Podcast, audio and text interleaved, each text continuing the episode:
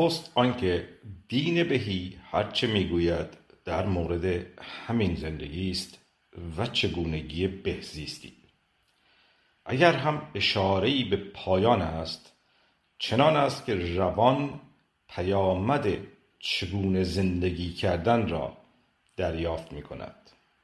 پس تا زنده هستیم به نیکی برای خیش و همگان بزییم تا در روانی و روندگی پسین نیز پیامد زندگی نیک را دریافت کنیم.